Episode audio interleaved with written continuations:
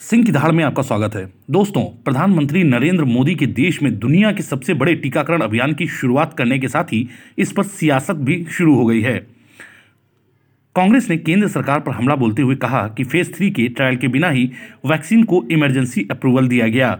अगर वैक्सीन इतनी ही भरोसेमंद है तो सरकार से जुड़े लोग इसका डोज क्यों नहीं लगवा रहे? वहीं केंद्रीय स्वास्थ्य मंत्री हर्षवर्धन ने वैक्सीनेशन ड्राइव की शुरुआत होने के बाद कहा कि यह कोरोना के खिलाफ संजीवनी का काम करेगा। उन्होंने लोगों से अपील की कि वे अफवाहों पर ध्यान न दें और अपने वैज्ञानिकों और एक्सपर्ट्स पर भरोसा रखें।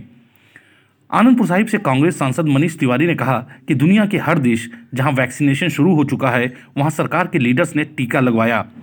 प्रेसिडेंट इलेक्ट जो बाइडेन और vice president elect Kamala Harris ने भी वैक्सीन लगवाई। ब्रिटेन में क्वीन एलिजाबेथ और प्रधानमंत्री बोरिस जॉनसन ने भी वैक्सीन लगवाई।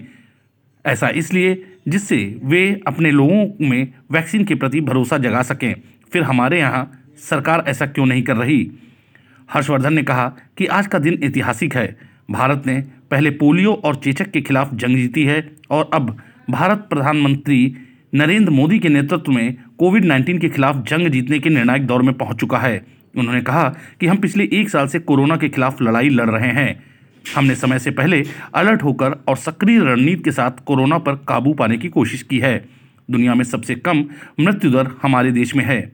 उन्होंने कहा कि मैं सभी फ्रंट लाइन वर्कर्स को बधाई देना चाहूँगा। ऐसे समय जब अफवाहें फैलाई जा रही हैं, मुझे उम्मीद है कि मीडिया इस बारे में सच्चाई लोगों के सामने लाएगी, जिससे कोरोना के खिलाफ लड़ाई जीतने में हमें जल्द से जल्द कामयाबी मिले।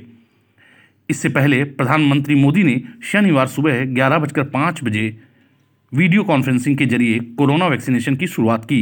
उन्होंने कहा कि पहले चरण में तीन करोड़ लोगों को वैक्सीन लगवाई जाएगी।